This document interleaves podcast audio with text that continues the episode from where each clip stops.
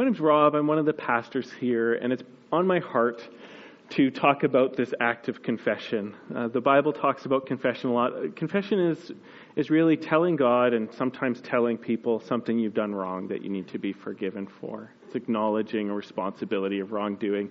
And if you're like me, you don't like doing this. Anybody just it's not a habit that we love to admit when we've been wrong. We love to say the words I've sinned we love doing this. It's not human nature to do this, even though it is a tremendous gift. And I hope by the time I'm done here, I'll, I'll have done some work to help you see that, that confessing is actually a great gift from the Lord and will do good in the world and in your life. One of the times I felt most uh, like I wanted to hide from responsibility was in high school. And though many of us lived like that throughout all of high school, I was just thinking about one particular instance. Um, my friends and I would stand at this one end of a hallway in my high school that's out in Vernon, which doesn't exist anymore. Uh, they bulldozed it. I think I feel like they're trying to race my past. Uh, one day I'm going to show up and be, people will be like, "Who are you? My name's Rob Belfour. We don't know Rob Belfour." No. Anyhow, um, we were at the end of the hallway that would, had these doors that went outside, and beside the doors were these big windows with that metal webbing meshing on the inside, so those security fire doors. And so we were horsing around. I was probably in grade 10. And um, I remember shoving one person, and that person flew into somebody else, which was the kid that I wanted to pick on. And so there's a confession too. I did do that. I shouldn't have.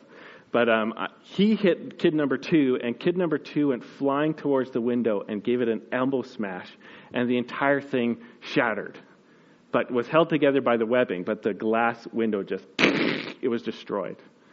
And in half a second, there were no more teenagers in that hall anymore. There's this thing about like a broken window and you gone. You know, it was like the Fast and the Furious sneaker edition. And we were just out of there and gone. And so I just spent most of the rest of that lunch hour, because that happened pretty early on, just walking because I wanted to appear like I had never even been on the level three corridor window before. I've just been walking. Oh, something got broken, you say? Was it a door? No. Was it in the bathroom? I just, you know, want to be completely gone from any kind of responsibility from this. And uh, I think I pretty much got away with it because we were all gone before the teacher stuck his head out the classroom door to find the window. And because I was like, the, the first shover, but there were two flying bodies before somebody hit the window. I, you know, nobody totally knew what was going on there. But as you can kind of imagine, I'm wandering the halls and I'm thinking a couple things. It's like, oh, what do I do? And that sense of like guilty, guilt was coming on because who was responsible for the broken window? This guy, right? And then you get that kind of hunted feeling like you, every teenage, every teacher you see, and they're kind of walking towards your direction. Like, is this it? Is this? Are they going to say, "Sorry, we have hidden cameras that you didn't know about, and we we know is you"? Like that hunted feeling, walking around this hunted feeling, like, oh, is somebody going to snitch? You know, is that first guy I shoved going to tell the second guy, and that guy's going to go and tell the principal, and the, is it went, you know, and you've got the, the axe over your neck and feeling guilty, and then trying to hide. And I was doing the whole routine. Anybody been there before? So I just, I just kind of decided in the moment, I was like, well, I'm probably sunk, so I might as well just go and own it.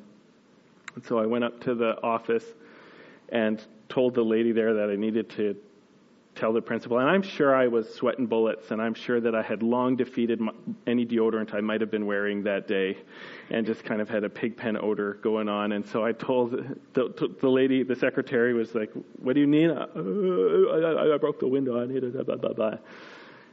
And the great thing was, is the principal finally came out and he, and he said, you know, what he and I'm responsible for breaking the window. I, I shoved a kid and he flew into another guy and it was awesome, but it was bad. And you know, um, and it was really funny because he just said, "Oh, okay, well, it's good that you told me. We might ask you to pay for some of it." And then, and then I think he forgot because I'm sure he didn't know who I was, and nothing happened of it because I went and confessed and owned up. And in the moment, he's like, okay, thanks for letting me know something might happen. And then nothing happened after that.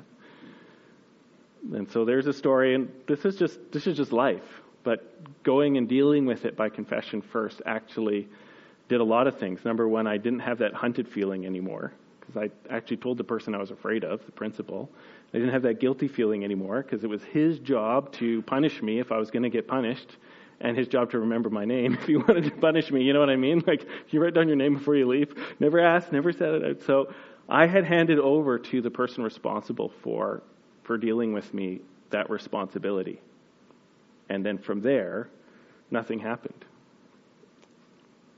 That's the gift of confession. So, what I want to do this morning is I'm going to pray, and then we're going to read through three scriptures to kind of just think through how to do confession well and ways that it can actually be really powerful and healing in your life. But would you pray with me? This is a this is a big topic. Nobody likes to feel exposed.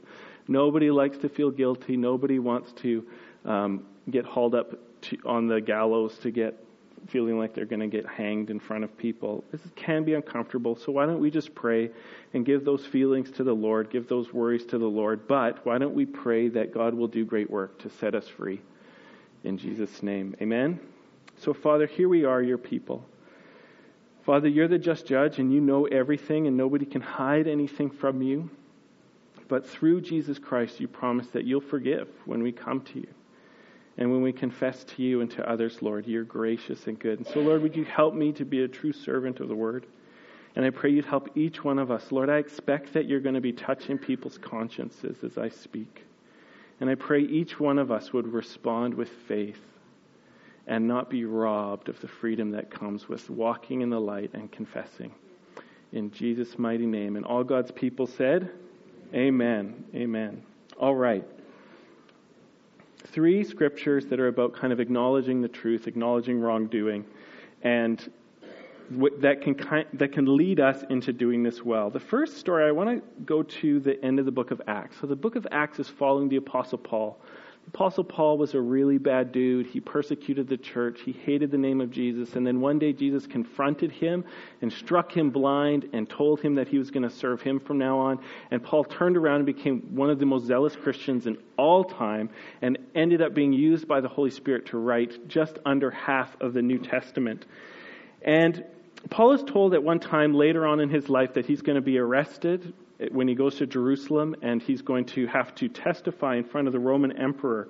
And so, Paul in Acts, in chapter 23, where we're started, he has been arrested and he's going to the Jewish council to go and state the case. They wanted to kill him, they tried to stone him, he was rescued, and now he's going to go and kind of um, plead his case here as the Romans are trying to figure out what's going on. And we need to remember Paul is dealing with the body that condemned Jesus, and there may actually be people at this council who voted to have Jesus crucified some years earlier. I don't know for sure, but it's possible. Maybe somebody does know for sure, but I wasn't able to clinch it. But this is the same governing body that condemned Christ and handed him over to Pilate. So, not good dudes. And so, this is what the scripture says. And looking intently, starting verse 1, at the council, Paul said, Brothers, I have lived my life before God in all good conscience up to this day. And the high priest Ananias commanded those who stood by him to strike him on the mouth. Then Paul said to him, God is going to strike you, you whitewashed wall. Are you sitting to judge me according to the law, and yet contrary to the law, you order me to be struck?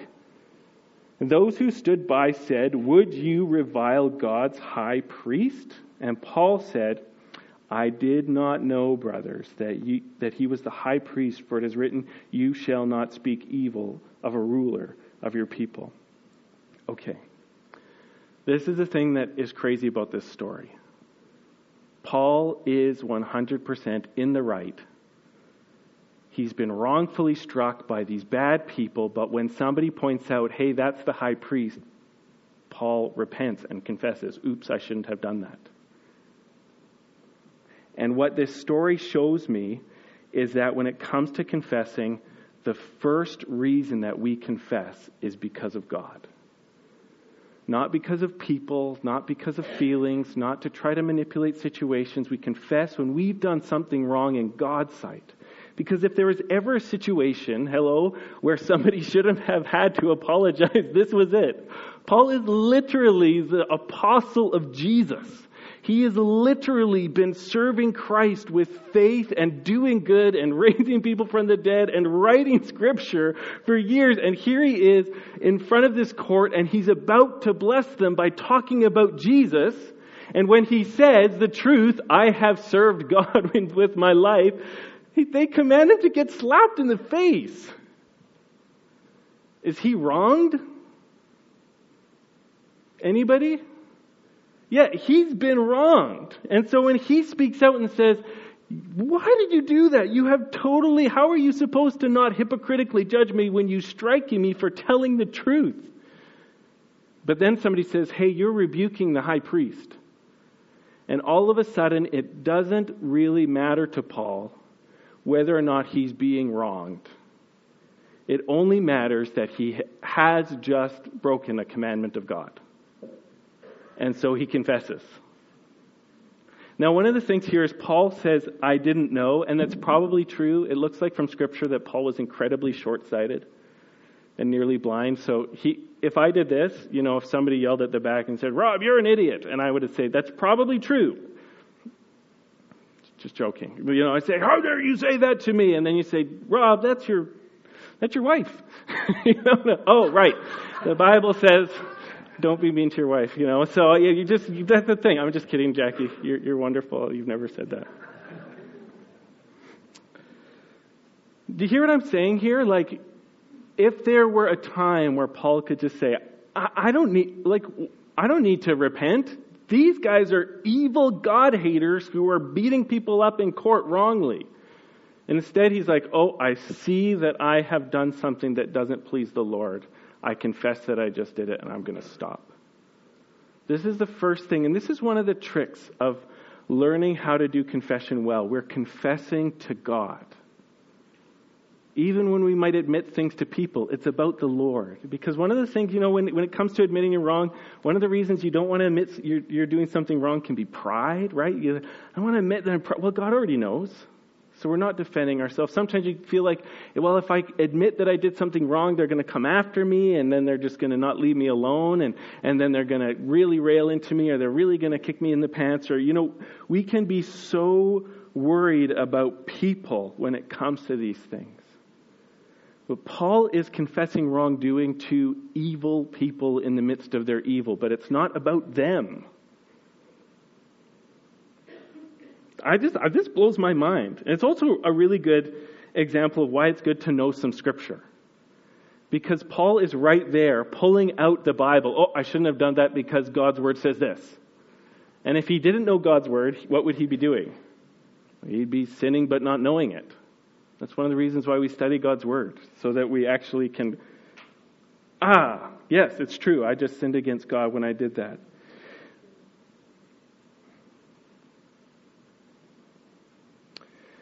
The human heart in our fallenness, the human heart in our brokenness, the human heart in our old man doesn't want to just quickly own what we've done wrong in God's sight. Instead, we like excuses.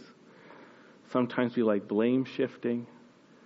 Well, of course I yelled at that guy. He just hit me in the face. My face is swelling. It's swelling over here. It doesn't hurt so much here. It hurts oh, over. Of course, I couldn't control myself because they just, they're so wrong what's going on.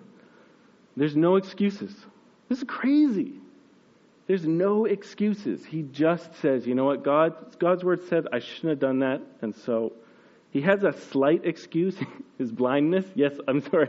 I didn't know that I was rebuking the high priest in the moment, but I'm going to stop now that I know. He's totally owning it. He's taking responsibility. Number one, the reason why we confess is because when you sin against God, you're supposed to acknowledge it no matter what. And you come to Him and you ask Him for forgiveness. It's not about people and it's not about self protection and it's not about excuses. Number two, great reason why we confess. Because it really does set our hearts free. In Psalm 32, this is what David writes The first reason we confess is so that we're acknowledging what's going on before God. We're telling the truth. We're saying we care about the Lord. Reason number two is it really does set our hearts free. This is what David says Blessed is the one whose transgressions are forgiven, whose sin is covered. Blessed is the man against whom the Lord counts no iniquity, and in whose spirit there is no deceit. So, this is what this psalm is about. He's singing praise to God that you can be forgiven. Blessed is the person whose sins aren't counted against them. When you mess up before God, He forgets it. You're all covered. How blessed is it to be forgiven? That's what this psalm is about. In verse 3, though, he says this For when I kept silent, my bones wasted away through my groaning all day long. For day and night your hand was heavy upon me, and my strength was dried up as by summer heat. And I acknowledged my sin to you, and I did not cover my iniquity. And I said, I will confess my transgression to the Lord, and you forgave the iniquity of my sin. So David is praising God because you can be forgiven, but he says, This is my experience. For a while, I kept silent. For a while, I didn't say anything. For a while, I was Rob on the run, uh, going through this level of the school and hiding from the, oh, I saw a teacher, so turning around and going the other way, you know. Ooh, there's a, there's a check stop on the road. I don't want to get busted for anything. Let's take a dirt road 18 miles around. You know, he was, he was in hiding. And his experience was that while he was hiding from confessing his sin, he was feeling low, he was feeling sick, he felt like he was wasting away, he was groaning, he was uncomfortable, and he even admits that it was God himself who was making life uncomfortable for him. And God will do that. When God wants to set someone free, He will make the hiding more and more uncomfortable until we come to deal with Him. When God wants to set someone free, He will make the hard heart more and more uncomfortable until we go, This is not worth it anymore. The worry and the guilt and the conscience being pierced and the fear that someone will find out, it's not worth it anymore. And behind that discomfort and pain and life falling apart is the hand of a loving God that wants to bring us home.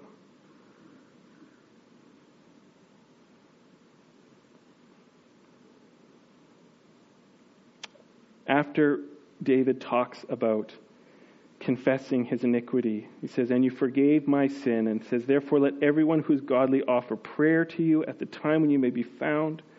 Surely in the rush of great waters they shall not reach him. You are a hiding place for me. You preserve me from trouble. You surround me with shouts, shouts of deliverance. How can you tell if you have something to confess? This is the question. Do you feel like God is someone you need to hide from, or do you feel like God is someone you get to hide in?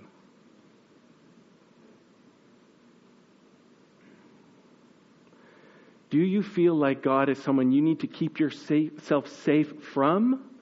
Or do you feel like God is someone you get to be safe in?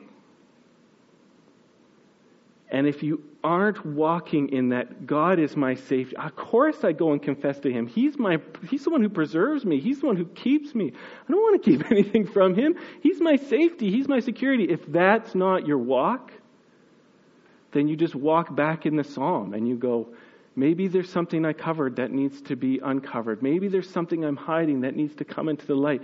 Because I'm not thinking right about God. If I'm not praising Him, you are the God who's forgiven my sin. You are the God who protects me. When the waters of life, when the troubles I fear for walking in the life come, they will not overwhelm me because now I've made you my protector. And this is just such a great picture of the mercies of God. When we sin, who do we sin against? We sin against God. David said elsewhere in a psalm that he wrote after he had one of his best friends killed because he wanted to sleep with that guy's wife. He says, Against you and you alone have I sinned, God. Eh, that's the whole thing that makes it a sin, is that there is a good and holy God who judges our hearts. If there were no God, there'd be no sin. Amen? When's the last time you saw a cat eat a bird and the cops show up and put the cat you know, with some handcuffs, and then you take the cat to cat jail, and then there's like six months later, there's cat court, and you'd be like, so were you hopped up on the catnip when you took on that bird? What were you thinking? That's a robin. They make blue eggs. You don't kill birds with blue eggs, you know, and the other cats there judging. Well, they actually did a good job. You know, no, you can't have cats judge cats because they don't care about anything. You need the dogs in there. Dogs are loving. Dogs are good. Dogs never mean to kill anything except for the mean ones. And so, you know, nobody cares. If there is no God, there's no right and wrong. Just do, do whatever you want. Do whatever you can get away with. But you know what? Our consciences and our hearts know that's not true every time we get struck, oh, I did something wrong, that testifies that there is a God that we want to and need to be right with. And this holy God is so good that he sent his own son Jesus to be the rescuer, to be the savior, to come and to take in his body on the cross the punishment that we actually richly deserved unto death.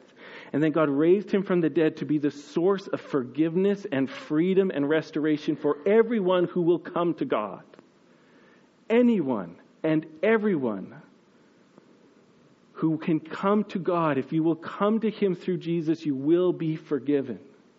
And you can have the same experience of going, My life is ruined because of what I've done, and I never want to talk about it. And you can be transformed all the way into the biggest source of praise, saying, I can't believe that God is so forgiving and loves me so much. And it's true. And we call that message the gospel, the good news. But this is the, one of the reasons why confession is so important. It really does set your heart free.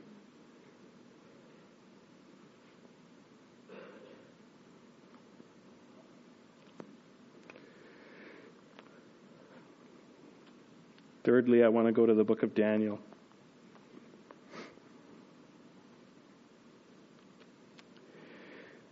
We confess because it's right to do it to God. We confess because it honors God to tell the truth and to acknowledge it and to change.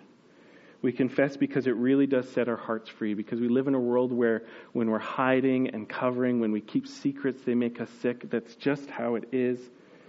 And we confess because God responds by changing things when we do this. Now, if you've been in the book of Daniel lately, you know that it's got some very interesting chapters, but one of the chapters that's pretty easy to understand is chapter 9. And Daniel has been serving in the highest levels of government for years and years. He's, I think, on his third emperor by now with Darius, and he, he's in exile. Remember, God has judged Israel for its centuries of being unfaithful to him, and he sent the people into exile, and Daniel's there serving the government in exile.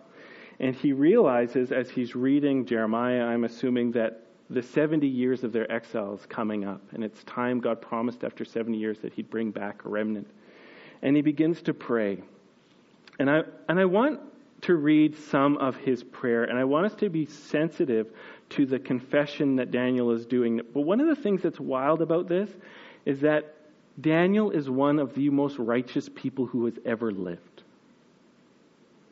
one of the most faithful and faith filled. His enemies tried to find fault with him and could not find in him doing like prime minister level work. He couldn't find one thing wrong with him except that he prayed all the time.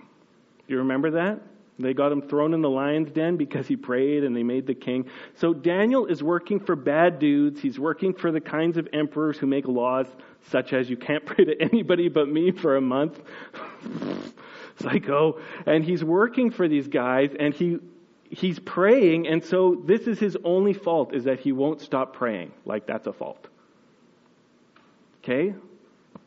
So Daniel's not like me, where I produce my own things to confess about hourly on a good day. And this is what Daniel says. This is starting in verse 3. He says, And I turned my face to the Lord God, seeking him by prayer and pleas for mercy with fasting and sackcloth and ashes. And I prayed to the Lord my God and made confession, saying, O Lord, the great and awesome God who keeps covenant and steadfast love with, the, with those who love him and keep his commandments, we have sinned and done wrong and acted wickedly and rebelled and turning aside from your commandments and rules.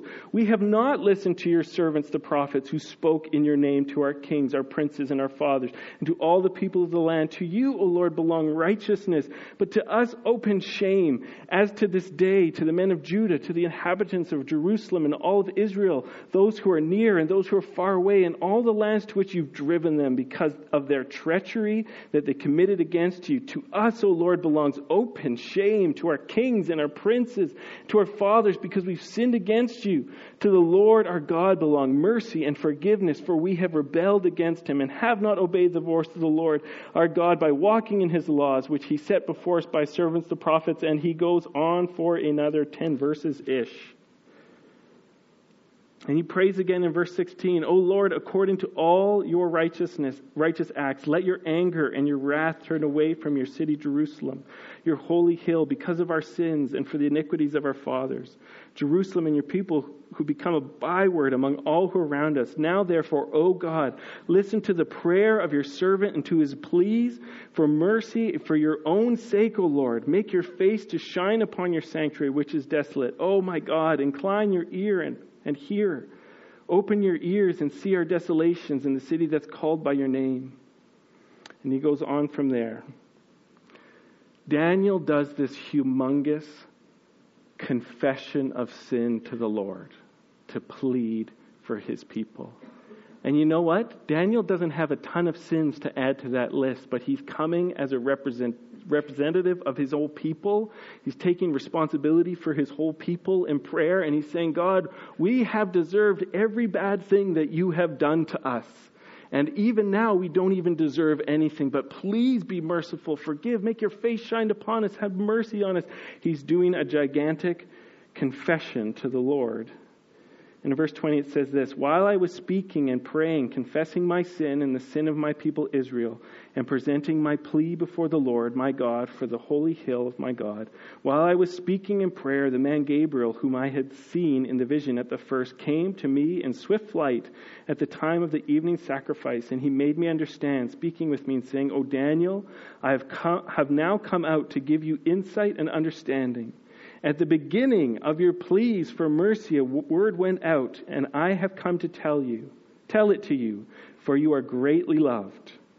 Therefore, consider the word and understand the vision. Okay, so here is Daniel weeping and sackcloth, lamenting, confessing sin. That's Daniel's experience. What's happening in heaven? As soon as he started praying, God started acting.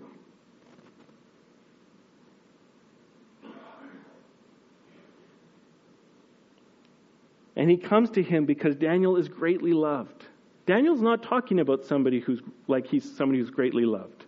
Daniel's not on Facebook talking about how greatly loved and lovable he is. He's not out there demanding that he feels anything. He's confessing his sins. And what's happening while he's confessing? The angels are running around doing stuff because God loves Daniel so much. Ch- he's changing history by confessing his sin in prayer. Anybody? Somebody? He's out there telling God how terrible they are, and God is in heaven changing everything for a humble people who acknowledge the truth and who unburden their hearts so they're not trapped in feeling guilty, but are free with faith towards the Lord, acknowledging that God is right. You know, sometimes recently I've been thinking that one of the reasons why we're so slow to change is because we don't know the power of confessing. We maybe realize we've done something wrong, and right away we just turn to wanting to do better without doing the spiritual groundwork of going before the Lord and saying, This is true. I'm angry. This is true. I lust. This is true. I'm greedy. This is true. I'm afraid. This is true.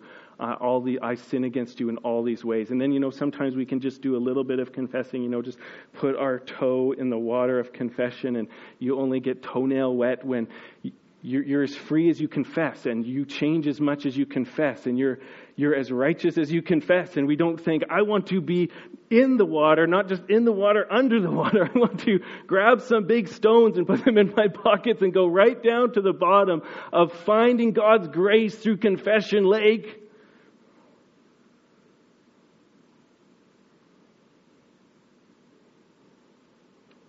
Daniel didn't leave anything unconfessed in his prayer, and everything changed. And I just, I just think like this is a mindset maybe that we need to just start working on in our heads. Actually, the more confession there is, the more power there is. What does that rub up against in our heart? Isn't it some pride? Anybody? That w- that's for me. It's almost always pride. I don't need that much grace because that sounds like it's going to cost me some humility. Instead of, we need as much grace as we can get our hands on. Like, Holy Spirit, convicted me of more. uh oh. I was telling Jackie for this message. It's like we were in our room and I was just like, I, I don't. Uh, this is one of those messages where, ah, you know, it's like bathing all your clothing in gasoline and then going to a Marlboro Man's convention. Like it's just your toast. You know what I mean? Like this is just, just nobody come over to my house for a week while I recover. But even that, like there's a fear, like somehow if God comes to lead me in righteousness, that it, it's going to cost more than you gain. You know, I'm, I'm even afraid of the goodness of God coming and saying, I want to set you free. Like you heard me, I just did it. That I was just that was faith waste right there. Amen. So, thank you guys for listening. Maybe I'll invite the band to come up, but why don't we lay hold of the Lord by faith? If anything's been coming up for you to confess, why don't we start and just as the band begins to play, Let's verbalize it before the Lord and acknowledge it. And if it involves someone else, I encourage you with, with all I can. Don't you want to be free? Yeah? Then go. And tr- trust God. Trust God with the consequences. Uh, short little story. We were at one of Jackie's cousins' houses for dinner last night, and two nights ago and they were telling us this story about a guy who's a pastor in town now. When he was really younger, he was he was I guess out with a gun of some kind, and he shot the light out of one of his neighbors' houses. I guess an exterior light, and it was Jackie's cousin's dad. And this guy, so he wasn't in a great place in life, shooting at the neighbor's house, as you can imagine. That's not good, even out in Kleefeld, and um, where it happened. And as he was older, he, he, he felt like God was kind of making the joy go away, making the excitement go away. And he sought the Lord. He said, why, why do I feel so distant from you? And he felt like the Holy Spirit reminded him that he'd done this and that he should go and confess it. And as the story goes, there, we were hearing this from Jackie's cousin. She was saying, I remembered this season when someone was ringing our doorbell and there'd be nobody there. And it was happening over and over and over again. Someone would ring our doorbell and there was nobody there. And my dad was getting so mad. And we, they found out later that it was this guy trying to go and confess what he'd done. But he would ring the doorbell and get scared and run off. So like it's so crazy. I hate Nicky Nicky Nine Well, it's somebody trying to get the courage to, to confess what they yeah, I shot out your light. Now eventually they wrote out a letter and they were going to go deliver the letter and then the door opened up before they rang the doorbell so that they didn't just leave the letter in the door. But you know what? They got free. And Jackie's uncle was really gracious, as you would be. If someone came to you five years later and I'm sorry for shooting out your light, you'd just laugh.